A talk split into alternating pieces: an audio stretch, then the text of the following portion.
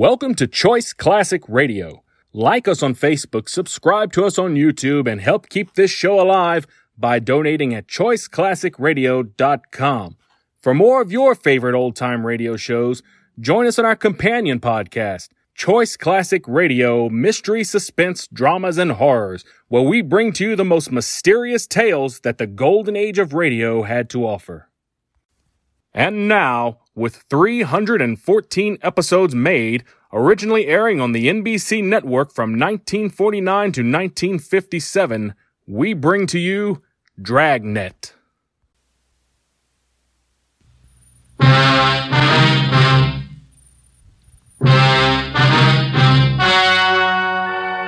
Ladies and gentlemen, the story you are about to hear is true. Only the names have been changed to protect the innocent. Fatima Cigarettes, best of long cigarettes, brings you Dragnet.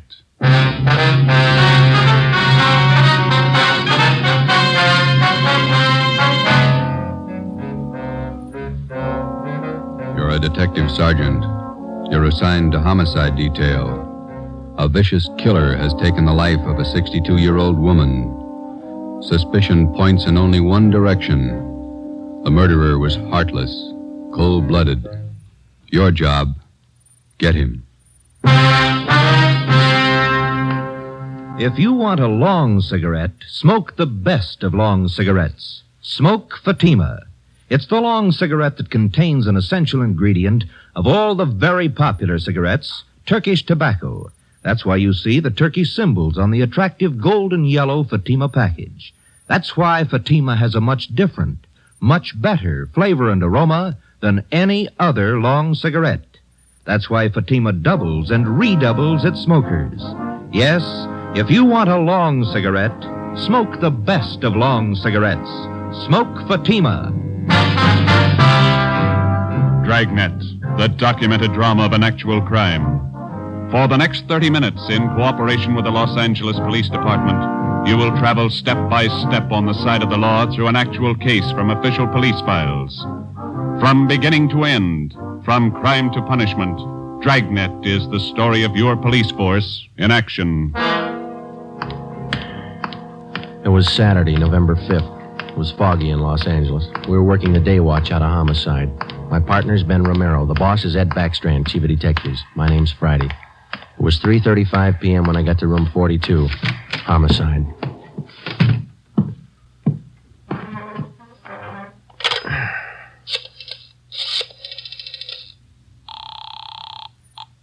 Long distance. This is Friday in homicide. I'd like to place a call to Mr. Frank Renard in Murphy, Idaho. The number's 761. Frank Renard, Murphy, Idaho, 761. Yeah, that's right. The call's been cleared with the business office. All right. Uh, do you want me to call you back, Sergeant? No, I'll hang on. Okay, I'll place it for you.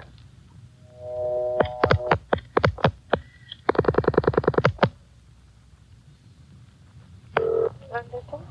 Long distance, Mr. Frank Renard, Murphy, Idaho. Murphy, 761. Thank you. New Haven, Connecticut. Your number, please? Charge the call to Madison, 7961. Thank you. The time and charges when the call's completed, operator. Rate operator? You ready to put a man out there? Yes, Murphy, Idaho, routing and person rate.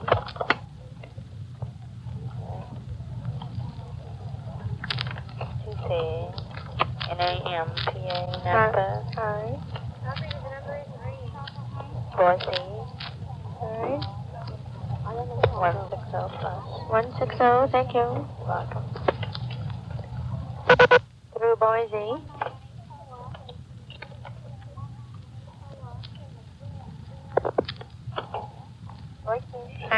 I'm Nampa.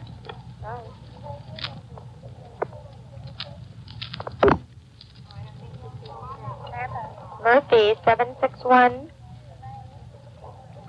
Thank you.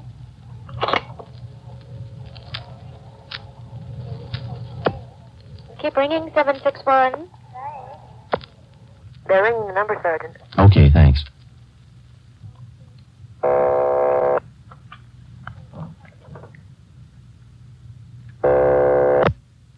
Hello?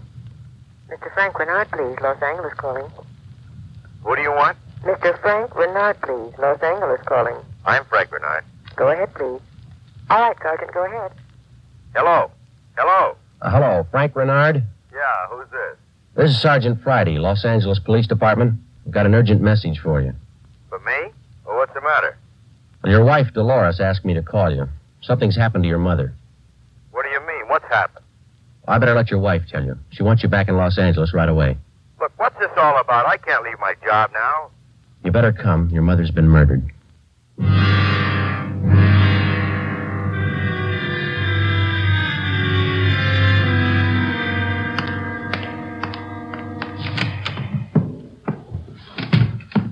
Talk to the skipper, Joe. He's on his way in. That's good. Did you call my husband? Did you? He's flying down from Idaho tonight. Be here in the morning. You tell him about me? The trouble I'm in? I told him his mother was murdered. That's all I told him, Mrs. Renard. What am I going to say to Frank? He always sided in with his mother. He'll never believe me. What can I tell him? Jury can give you more trouble than your husband can. What you going to tell them? Are you stupid or something? How many times do I have to say it? I didn't kill her. I didn't kill her. It's a small room, Miss Renard. We can hear you. Sit down, please. I won't sit down. You're not pinning this on me because I didn't do it. Anybody could have killed the old hag, but I didn't. Will you sit down, please? I don't have to take this. I'm no tramp. Keeping me in here asking me questions. I told you all I know. Look, you're in a bad spot. I hope you realize that. I didn't kill her. Miss Renard, how long have you and your mother-in-law been living together in the house on Chavez Road? Since Frank took the job up in Idaho. About six months. He said it'd be better for me while he was away living with her. Your neighbors told us you didn't get along very well with your mother-in-law. That's right, I didn't. She hated me, I hated her. You used to fight with her, is that right? You hit her. Only a couple of times. She called me dirty names. I hit her.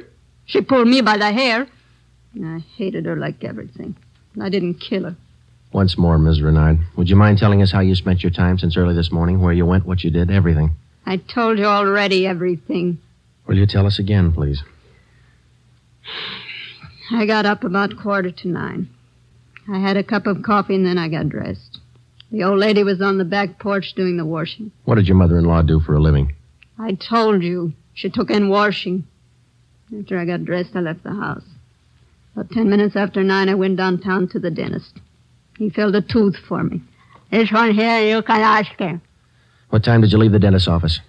About quarter after ten. Maybe twenty after. You can ask him. What'd you do after that? I walked around window shopping. Did you buy anything? Talk to anybody? I told you no. What time did you get home? Half past twelve. I went in the bedroom. The old lady was on the floor. Blood all over. I felt her heart. It wasn't beating. Is that when you got the blood on your dress? Yeah. Now that's all I'm going to say. Three times I told you the same story already. And you still can't account for your time between 10:20 this morning and the time you found the body and called the police at 12:30. I told you I left the dentist. I went window shopping, then I walked home. And during that time, you didn't talk to anyone and no one saw you. Lots of people saw me. People on the street downtown. I'm no tramp. I don't talk to everybody. None of your neighbors saw you come home, Miss Renard? Of course they didn't see me. I cut across the back lot up from San Jose Avenue. I came in the back way. The lady who lives next door to you. She says she was in the backyard about noontime. She stayed there till after 1 o'clock. She didn't see you come in the back way. Then she's a liar. She's a dirty liar. You and your husband took out an insurance policy on your mother-in-law last year. Is that right, Miss Renard? Sure it is. What of it? Five thousand dollars? Yeah, so what? You know a man by the name of George Martino? No. You better tell the truth, Miss Renard. All right, so I do. He's a friend of mine. You've been running around with him since your husband's been away. None of your business. I do what I want. Your mother-in-law found out about Martino. That's what you fought about most of the time. Oh, she was crazy. He's a friend of mine, that's all. Are you telling the truth, Miss Renard? Martino's a boyfriend of mine. I told you, that's all. Your mother-in-law found out you were running around with him. She warned you if you didn't shake Martino, she'd write your husband. You said you'd kill her if she did. That's a lie. That's what your mother-in-law told one of the neighbor ladies. And I said it just to scare her. One night I was drinking. We had a fight. She was yapping at me all night. I said it just to scare her. But she wrote the letter anyway. That's what she said. But I didn't kill her. You had the time, the motive, and the opportunity. It wasn't me. I didn't kill her. Interrogation room Friday. This is Brennan, Joe. Yeah, Bill. Where are you? Santa Monica. Picked up George Martino. Ben and I drove Mrs. Renard to Lincoln Heights Jail, fifth floor, and had her booked on suspicion of 187 PC. When we checked back in at the office, Brennan and Wiseman, the other two men on the case with Ben and I, were questioning George Martino in the interrogation room. Ben and I stood by. Martino admitted only two things. He had been running around with Mrs. Renard since her husband left town, and he had heard Mrs. Renard express a desire to do away with her mother in law. After the questioning of Martino, Sergeant Brennan, Ben, and I met with Chief Ed Backstrand. It was 5.15 p.m. You got everything but the murder weapon, huh? That and Mrs. Renard's confession. She ought to come through, huh, Joe? I don't know. She's scared, but she's still got a smart mouth. What about Martino, Brennan? You think he had a hand in it? I don't think so. We spent most of the afternoon talking to him. He hasn't got the guts. We took his statement. And does he have an alibi? Solid. What was the cause of death? Strangulation, multiple fractures of the skull. All the motives are with Mrs. Renard, Chief. Pretty clear cut job. No evidence of robbery or burglary, I guess. A couple of the dresser drawers in the bedroom were emptied on the floor and clothes tossed all around. Pretty obvious plan to make it look like burglary. Maybe. We found three $1 bills in plain sight. They were on the floor near the body. If a burglar went through the stuff, he wouldn't have missed that money. And uh, it shouldn't be too much trouble tying it up. Shouldn't be, Skipper. Uh, Friday and Romero, you follow the case through. Fre- oh, just a minute. Hello, Backstrand. Yeah? What? All right, I'll send him over. Lee Jones. Just finished checking the evidence at the crime lab. Yeah? He thinks Mrs. Renard's innocent.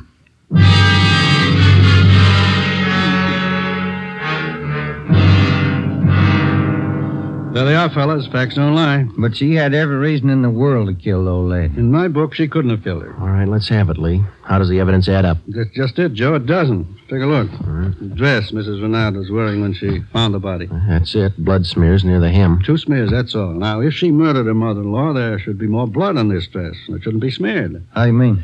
First of all, the manner in which the old lady was killed. Head was battered in. Must have bled profusely. No question about that. All right, go ahead. Whoever murdered the old lady must have stains all over their clothes. Here's the important part. Because of the nature of the wound, it would have stained in drops, not smears. Well, how can you tell the difference? Maybe these are drop stains on her desk. They're not. I checked them with a microscope. Only the higher ribs of the cloth are stained. The smears, nothing else. But a drop forms its own definite drop pattern and permeates the cloth, soaks in. Uh-huh. No signs of that on her dress. Not a one. Now, here's the silk scarf the old lady was strangled with. Yeah? Here's what I found in the knot tied in the scarf. A blonde hair, wavy. Old lady had dark hair. So does Miss Renard. So does her boyfriend. That's what I mean. This blonde hair is one of two things that didn't belong at that murder scene. What else you got? This here. What is it, Lee? Small piece of plastic. A gun butt, I'd say.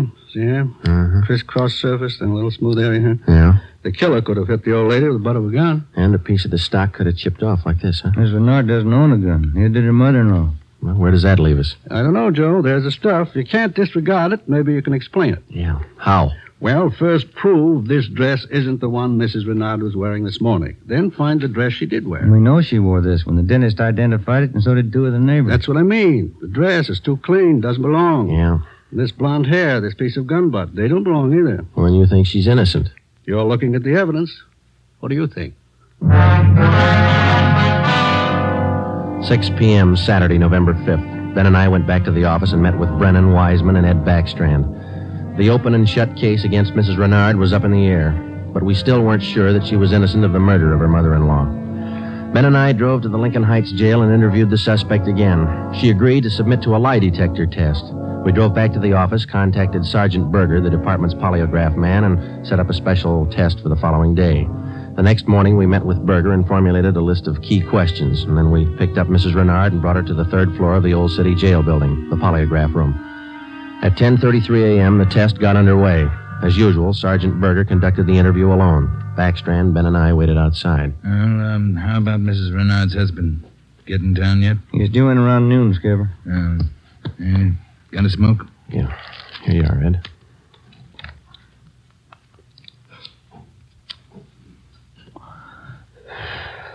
Yeah, thanks. Time is it now? 11:25. Mm, here's Berger now. That's it, Ed. Uh, what'd you get? I can study the chart a little more. The results are pretty well defined, though. How's it look? No reaction to the key questions. What's your opinion? I don't think she did it.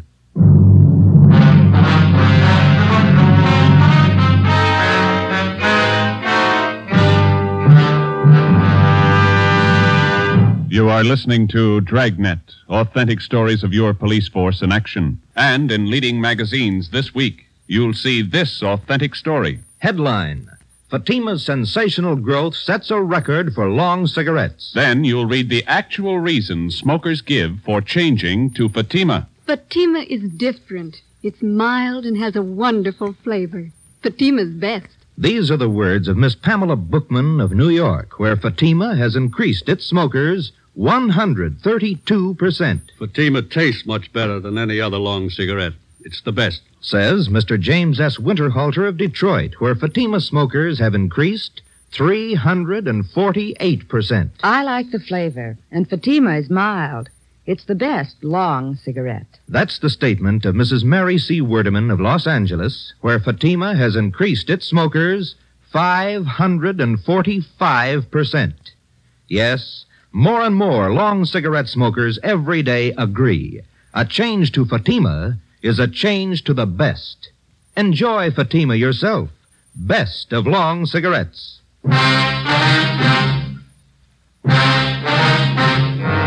8 a.m., Monday, November 7th. Mrs. Renard was released from custody. We questioned her husband, Frank Renard, briefly. He could tell us nothing more than we already knew. Brennan and Wiseman were called back on the case, and together the four of us started over again from the beginning. We had a dead body, two pieces of physical evidence to work with, no idea how to fit them together, and no suspects. We went back to the Chavez Road neighborhood where the murdered woman lived and started pushing doorbells. We canvassed the neighborhood for three days, and we uncovered one slim lead. He was selling magazines, officer. Went door to door, right up the street here. Young fellow. Could you describe the man for us, please? Nothing to talk about. Pasty face, pimply complexion, blonde hair. 5.30 p.m. Wednesday, November the 9th. Ben and I met with Brennan and Wiseman in Ed Backstrand's office to compare notes. Together, we had more than a dozen reports of the magazine salesman's presence in the neighborhood just prior to the murder of Mrs. Renard's mother-in-law. The various descriptions of the man which we obtained from the people in the neighborhood tallied closely. About six feet, 170 pounds, pimply complexion, blonde hair, fast talker. About 25 years old. As far as we know, Skipper, he was the only stranger in the neighborhood last Saturday morning. Only one that people remember, anyway. How close did you trace him to the Renard house? You got your list there, Brennan? Yeah. There you are. Thanks. Let's see. Well, he picked up his tracks down on Floresta Street, sold a couple of descriptions there, then he headed up Landers Avenue onto Chavez Road. Yeah. The Renards live at 2280 Chavez Road. That salesman talked to the woman at 2274 Chavez. That's three doors away from the Renards. Uh, when was he seen there? Now, let me see. Where is that, Brennan? Oh, on the 15-7 sheet, Joe. Didn't have enough room on the report. Oh, yeah, here it is. Mrs. John Rico, 2274 Chavez. The guy was there about 1145 Saturday morning. Well, that puts him in the running. First time he ever showed in that neighborhood? First time, Skipper. Fresh kid, not a very good salesman. Here's the name of the company he's working for, the Harrison News Distributors. You check with them? Well, they're closed for the night. We'll call them the first thing tomorrow. Good. Here's something else for you. I had a call from Frank Renard this afternoon. What'd he have to say? Seems in the excitement just after the murder, Mrs. Renard overlooked a couple of things. What's that? Well, they're missing a yellow table model radio. radio. It was in the bedroom where the old lady was killed. Yeah, well, that ties in with a robbery motive, huh? And they're missing a ring, too. Belonged to Mrs. Renard. Topaz ring. Supposed to be worth a little money. But she didn't notice it was gone until today. That's right. You got the serial number on the radio? Yeah, right here. Okay, let's see. Yeah, Brennan, here we are. It's an Emerson Model 511, 180,000, 277609. A lot of small radios in town. There's only one with that serial number on it. Track it down. Complete description of the topaz ring and the serial numbers and description of the yellow table model radio were sent to the pawn shop detail. The information was then placed on the stolen property list and relayed to every pawn shop operator in the city. The next morning, Ben and I interviewed the manager of the Harrison News Distributing Company. There, the suspect had given his name as Sam Bricker. We checked out his home address. Turned out to be a gas station in North Hollywood. We took the suspect's job application blank with a specimen of his handwriting, and then we drove back to the office. Sam Bricker. We were unable to get a make on the name from the Record Bureau. We checked the cards, and every known criminal who was cataloged in the oddity file as having a pimply complexion. None of them matched. That night, we got out an APB and a radiogram. The suspect's trail led from one salesman's job to the next. On his last job, he gave his name as Albert Berry. His address is 1430 Palo Alto Drive. That was in the Echo Lake district. Ben and I drove out to check it. 1428, 1430. There it is, Joe. Mm-hmm, yeah least it's not a gas station, huh? Come on.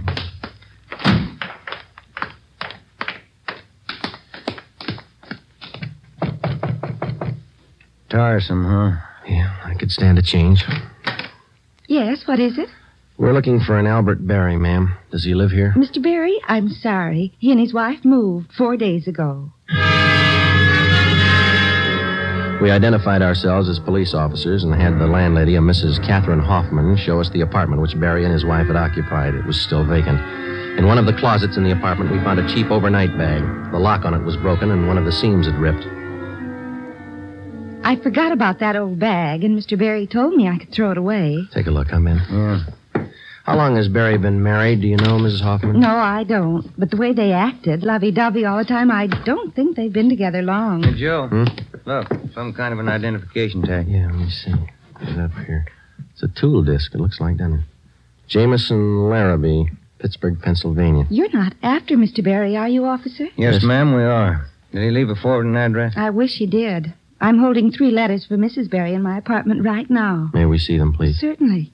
Would you step this way, please? My apartment's just across the hall. Yes, ma'am. Would you like a bottle of beer or something? No, ma'am, thanks. Let's see. I thought I put. Yes, here they are. Three of them, Sergeant. From her folks, I think. Mrs. Berry's from Fresno. Oh, that's good. You want to copy down this return address, ma'am? Uh, yeah, go ahead. Okay. That's C.K. Ulrick, U-L-R-I-C-K. Mm. 525 North Lamona, Fresno. Yeah, got it. There you are, Miss Hoffman. By the way, did the Berry say they'd call for their mail? Mrs. Berry did. That's why I'm holding on to it. All right. Just one more question. Do you remember if Mr. and Mrs. Berry had a radio? Yes, they did. A small one. Do you remember what brand it was? No, I don't. It had a yellow case. That's all I remember. Before we left, we called Ed Backstrand, and he had an immediate stakeout placed at the apartment house in case the Berrys returned to pick up their mail. Ben and I went back to the office and placed a call to the Pittsburgh Police Department. We gave them the description and the number of the tool disc which we'd found in Barry's old suitcase. They said they'd check with the Jameson Larrabee Company in the morning and then they'd call us back. That night, Ben and I drove to Fresno and checked in at the police station up there. Two officers were assigned to stake out the Ulrick home. We interviewed Mr. Ulrick, who identified himself as Albert Barry's father in law. He told us his daughter had married the murder suspect eight months before, and he gave us pictures of Barry taken at the wedding. Ulrick told us that he'd catch a Santa Fe train out of Fresno the next morning. He wanted to be in Los Angeles to take his daughter home when Barry was apprehended. It was almost 2 a.m. when Ben and I left Fresno and started back for Los Angeles. We checked in at the office at 10 minutes past 8 the next morning. At 8.35, the call came through from the Pittsburgh Police Department. What did they say, Joe? It was a tool disc, all right. Jameson Larrabee Company, issued 18 months ago to one of their workers. They give a name? Albert Barry. 11 a.m. Monday, December the 5th. One month to the day since the 62 year old woman had been beaten to death. The pictures of Barry and his wife, which had been taken at their wedding, were printed up in wholesale lots and distributed to all points. Mr. Ulrick, Barry's father in law, arrived in town and got himself a hotel room. We waited. There was no report from the stakeout at the apartment house. We checked back in at the office at five minutes to one. I'll get it. Homicide, Friday. This is Mr. Ulrick, Sergeant. I just got a call from my wife in Fresno. I thought you'd want to know. What's that? The wife got a letter from Norma. They're living in South Pasadena, an apartment. You got the address there? Yes, sir. That's what the wife called about. It's 134 Norway Terrace. When was the letter mailed, do you know? Wife said it was postmarked December 3rd, day before yesterday. Get your coat on, Ulrick. We'll be right over. Ben and I picked up Mr. Ulrick at his hotel and drove to the South Pasadena address. Barry and his wife had the apartment on the top floor. Neither of them were at home. The landlord let us in with a pass key. In the bedroom, we found a small yellow radio. We checked the serial numbers. They matched. It was the same radio stolen from the Renard house. In the bedroom closet, we found two suitcases. We checked through them. Uh, nothing in this one, Joe. Oh, here we are. Look at these. What are they, Sergeant? pair of plastic gun butts. Let's see, Joe. One of them's been chipped, see? Sergeant, somebody coming up the stairs. All right, let's get in the living room. Be quiet.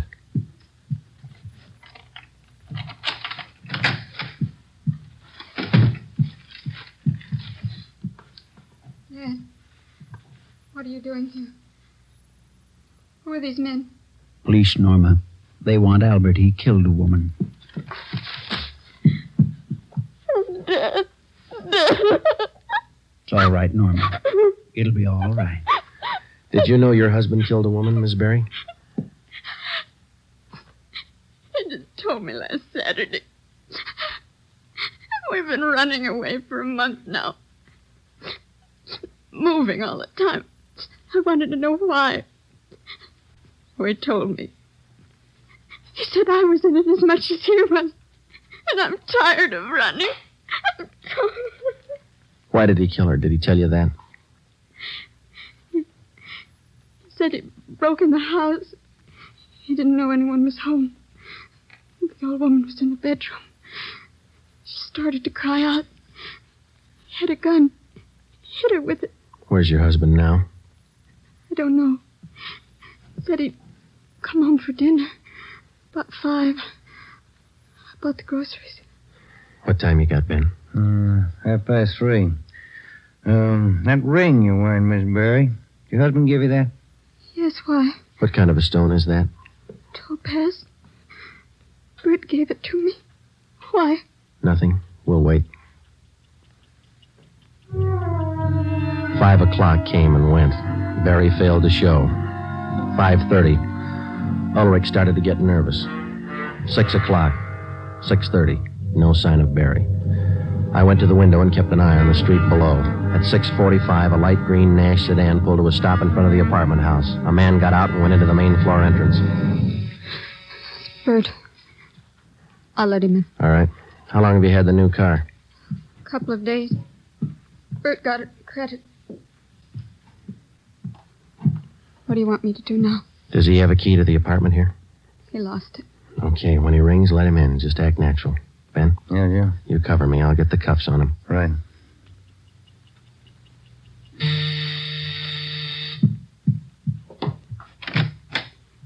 Hi, Bert. Look out, Joe! All right, drop it, Barry. Okay, Ben. Yeah. He's fast with a gun. Nice looking, isn't he, Sarge? You'd never think he'd kill anybody. Come on, let's take him in. I love him. I still love him. Huh. But you're a cop. You wouldn't understand. That's right. I wouldn't understand. I'm a cop.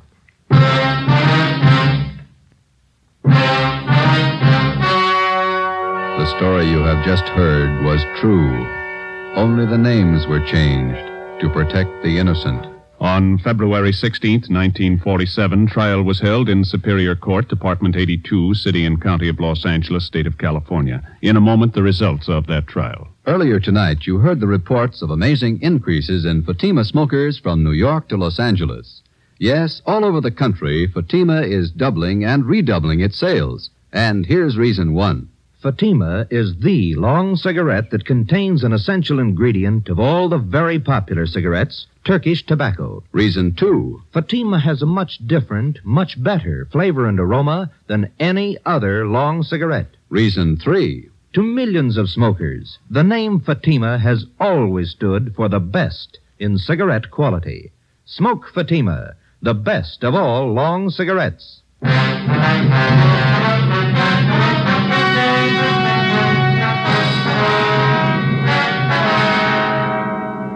Albert Ralph Berry was tried and convicted of murder in the first degree. His wife, Norma Berry, was found innocent of the charge that she harbored a criminal. She was returned home with her father. Berry was executed in the lethal gas chamber at the state penitentiary.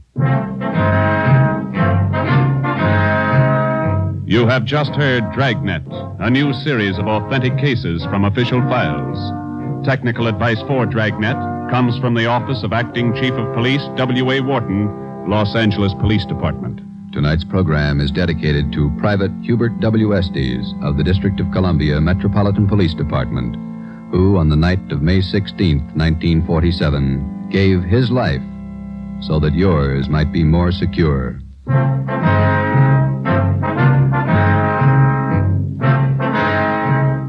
Fatima Cigarettes, best of long cigarettes, has brought you Dragnet, portion transcribed from Los Angeles.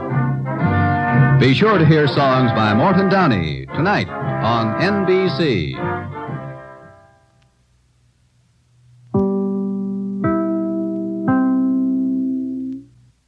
That concludes today's episode.